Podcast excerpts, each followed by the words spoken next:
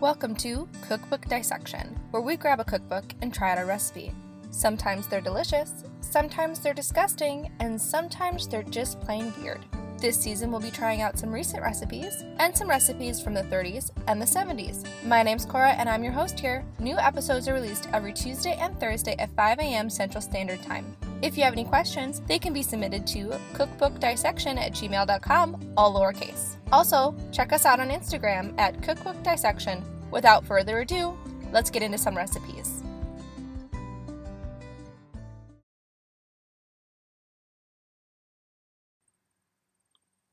So, the other day, I was in this amazing thrift store. It was filled with wonderful finds, like real leather jackets, brand name shoes. There was even a chocolate fountain that was in amazing condition and still in the box. But, of course, this is a cooking show, so you know we found a gem. This new to us cookbook is entitled The New Joys of Jello. This book is Jello branded, copyrighted in 1973, and we have the third edition printed in 1975. Honestly, I think this is one of the coolest cookbooks I own. It's 47 years old, and you can best believe it has that old book smell. But the pages have this plastic sheen over them, with a white hard cover over the top. It almost looks and feels like a children's book. I'm thankful for that plastic shine over the pages. Other than the designs, images, and the fact that it's jello, it looks as if it was printed no less than five years ago. It looks amazing, and I gotta say, I'm kinda in love with it. In today's episode, we will be trying three recipes a dessert, a cocktail, and a salad starting with key lime pie. Non traditional key lime pie is surprisingly made with gelatin. It seems some online recipes change the name to lime jello pie, but I'll be calling it key lime because that's what it's called in our recipe book. If you'd like to follow along with me, I'm on page 48.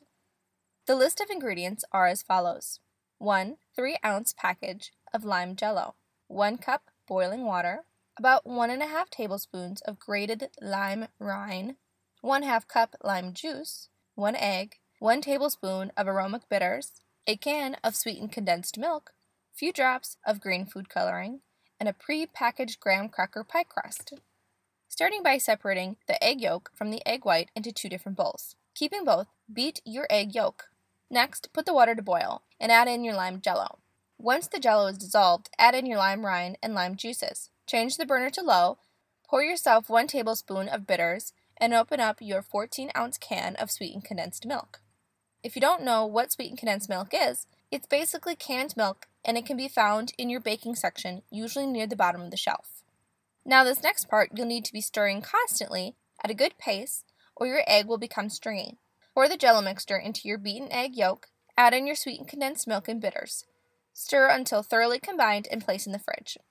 If glass is the surface you're placing the hot bowl, try laying down a dish towel or a hot pad first to protect the glass. Changing the temperature too quickly may cause the glass to shatter.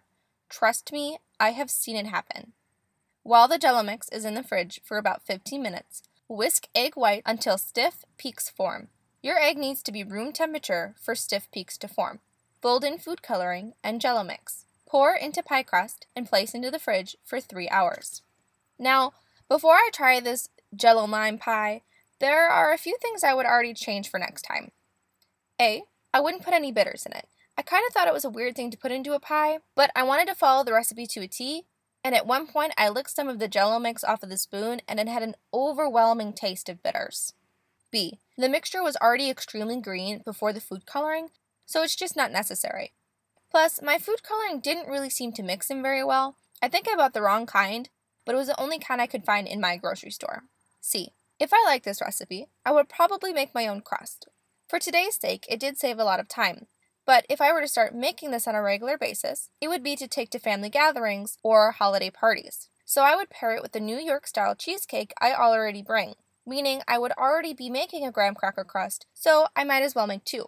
That being said, I have a bridal shower coming up in about two weeks where I am already committed to bringing a cheesecake. So, if the key lime pie tastes really good, I'll be making it again very soon.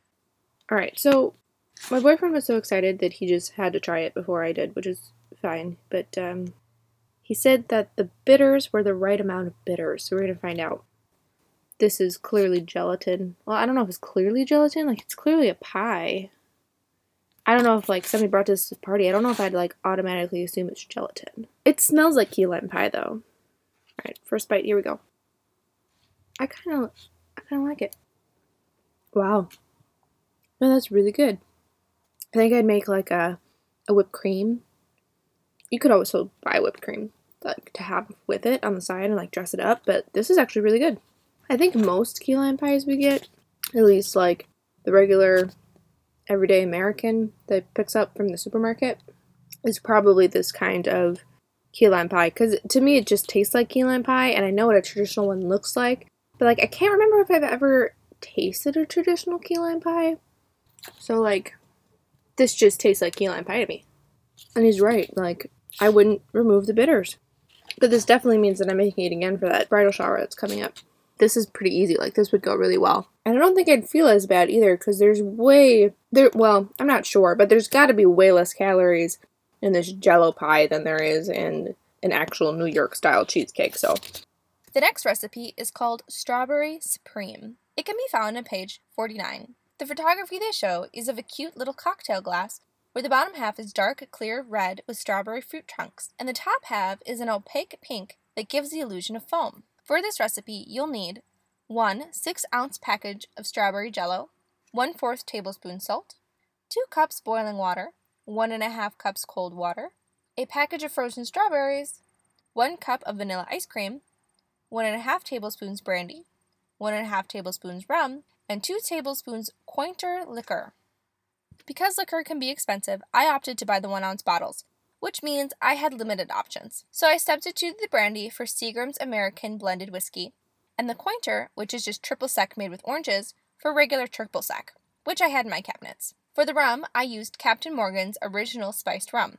Start by bringing your 2 cups of water and salt to a boil, then add in your strawberry jello. When the jello is completely dissolved, remove it from the heat and pour it into a separate bowl that contains your cold water. I used ice in place of cold water. Now mix together until ice thaws. Measure out 2 cups of your strawberry jello into yet another bowl and add in your frozen strawberries. Mix until the strawberries start to break down. Chill both bowls of jello in the fridge for about 15 minutes. Then ladle into individual serving glasses and place back in the fridge. Grab your remaining jello and blend in vanilla ice cream, brandy, rum, and Cointreau, or your substitutes, until the mixture has created a foam. Spoon over individual serving glasses and chill for about 3 hours. This adorable take on jello shots would be perfect for a girls' getaway or a bachelorette party. Next time I make them, I think I would cook 3 ounces of the jello, get them into the individual serving glasses, and chill in the fridge, before even starting the foamy jello top. Because when I poured my foamy top over the strawberry bottom, the foam stuck to the bottom. I don't think the strawberry bottoms were chilled enough when I poured the foamy top over them, but I was afraid to wait any longer because they had both been made at the same time and were congealed about the same consistency. Making them separately will ensure that the bottom is congealed enough when I pour the top over, giving me a product that looks similar to the photography shown in the cookbook. Additionally, next time I would use larger glasses. I ended up with way more foam than the recipe intended, so I have a secondary casserole dish filled with extremely alcoholic foam jello, which I'm kind of excited about.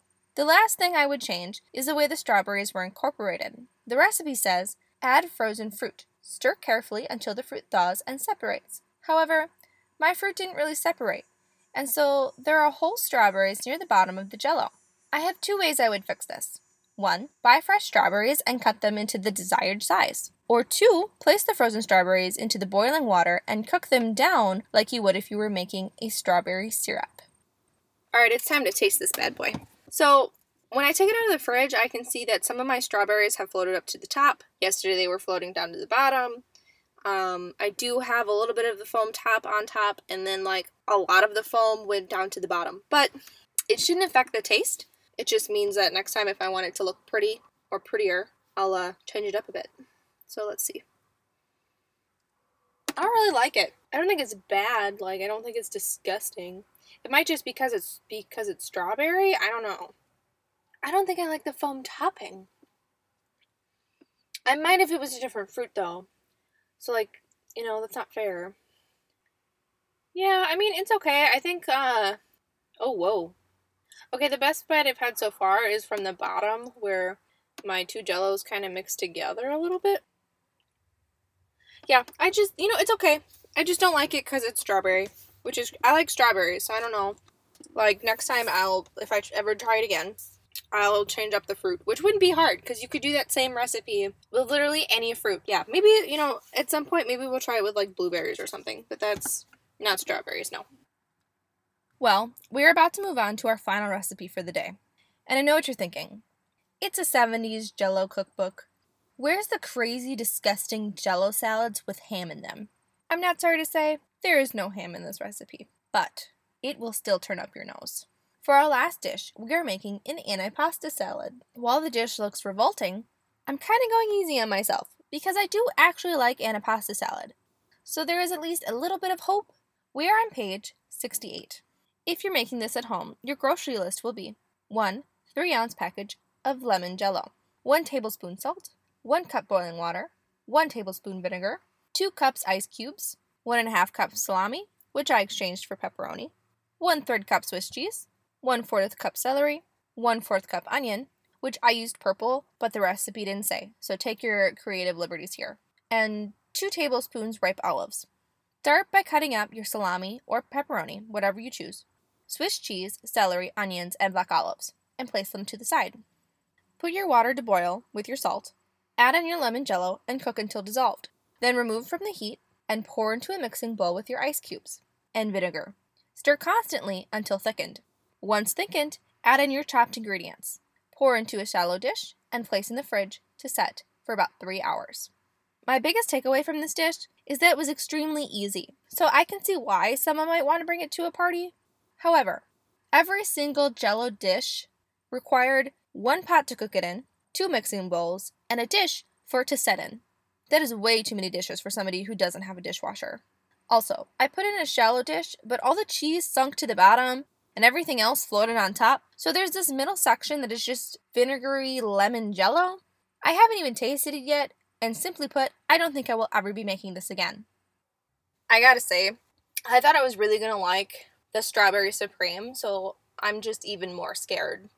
I don't know, man. I'm a little nervous. I just want you to know, I just double checked to make sure that my device was recording just in case it wasn't because I did not want to have to take a second bite. Alright. I don't know how to do this. Like, I swear to God, all the cheese sank to the bottom and the everything else is on top. It smells like vinegar. I mean, like, I did put vinegar in it, so duh, but like, Trying to get a piece of cheese with it. Okay, got one. Alright. Pray for me. I spit it out. Not a fan of the vinegar, vinegar taste. I'm not sure lemon jello is the right decision either. The biggest problem is the texture. These ingredients just should not be in jello. I just don't understand.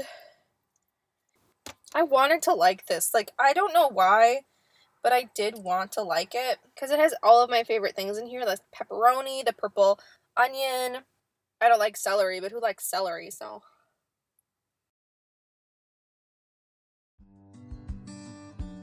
Thanks for listening to Cookbook Dissection. Join us this Thursday for another installment. Again, if you have any questions, feel free to email me at cookbookdissection at gmail.com or instant message me on Instagram at Cookbook Dissection. On my Instagram page, you can also see images of the food we made here today. See you next time!